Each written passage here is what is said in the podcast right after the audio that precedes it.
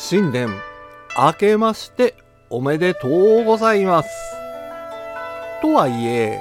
2023年が始まって5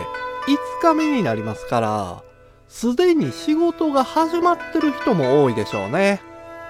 今年も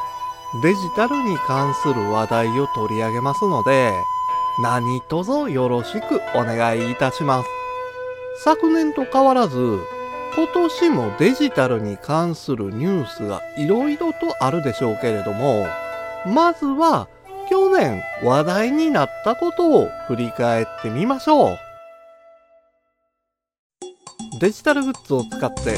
日常を便利で快適に過ごせるように何か一つでもプラスになる情報をお届けしたい。そんな思いでシステムエンジニアが IT 講師として日本全国を駆け巡っているデジタル教室です。今回は去年2022年の話題についてお話ししましょう。1月はまだまだコロナによるまん延防止等重点措置が出されたりして行動制限が厳しい状態でした。それでも例年通りに行われた大学入学共通テストでカンニングが発覚して大きな話題になりましたね。インターネットが発達して誰もが簡単に利用できるようになったので便利なデジタル技術を使ったカンニングには驚いた人も多いでしょう。記憶に新しいところでは企業の採用試験においても同様のことがありましたよね。そして2月には北京オリンピックが開催されました。しかし、なんといっても、ウクライナ情勢の緊迫化によるロシアへの経済制裁が強化されたのが大きなニュースです。この頃から徐々に物価高の足音が大きくなってきたんですよね。3月は中国のシリコンバレーと称される深センでコロナによるロックダウンが行われました。そして2008年から14年にわたってサービスを提供してきた動画配信の TSUTAYA.TV がサービス終了を発表したんですよね。また、セブンイレブンの Wi-Fi スポットが終了したのもこの3月になります。続いて4月には三井住友銀行でシステム障害が発生しました。5月は Apple の iPod Touch が在庫限りで販売終了されるとも発表されています。そして楽天モバイルが0円プランを廃止することも発表されて大きな話題になりました。6月には国内のキャッシュレス決済利用率が初めて30%を超えたんです。韓国では利用率が96%を超えたりしてるので、世界と比べればかなり低い水準ですよね。そして、 Cloudflare の障害が原因で、 Discord や pixiv、 VRChat、 note などで障害が発生していました。また、人為的なミスによる個人情報の流出もありました。そうです。兵庫県尼崎市の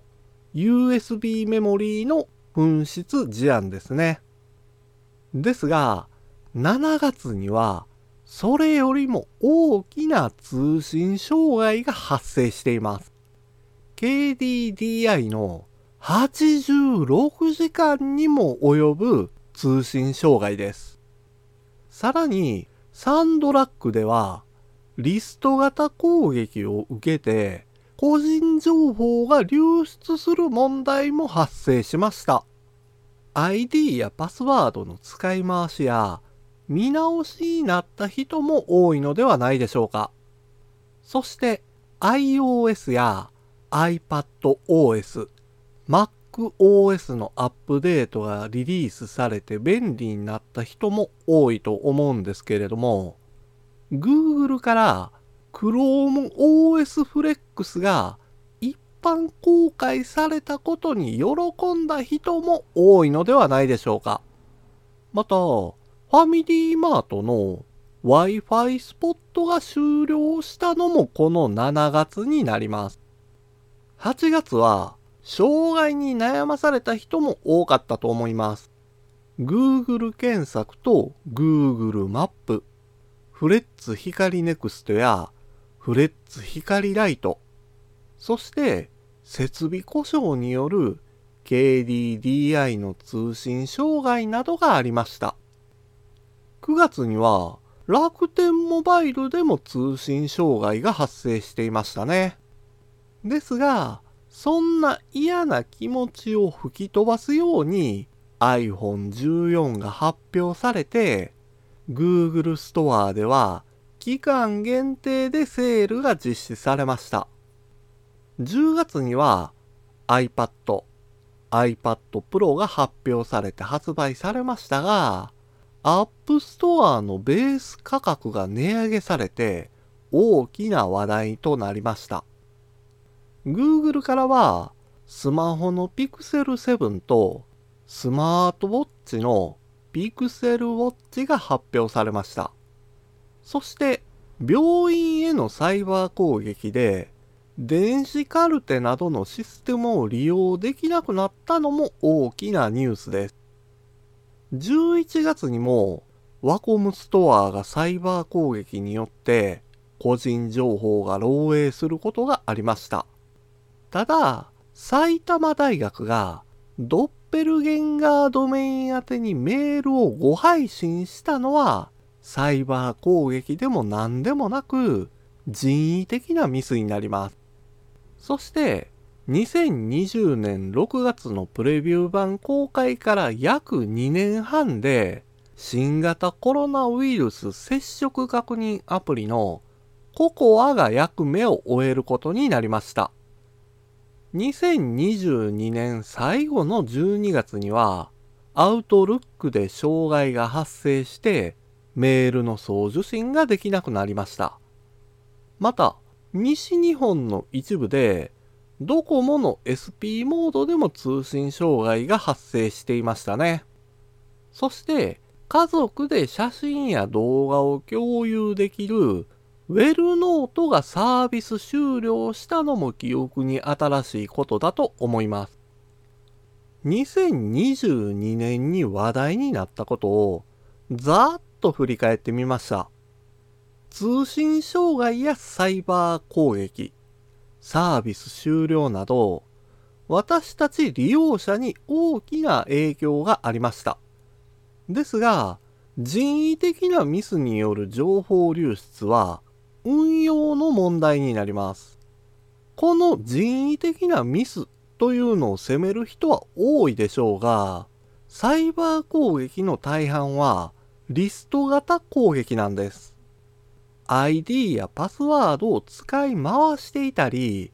簡単に推測できるパスワードを利用している人が多いので、人の振り見て我が振り直せという言葉の通り、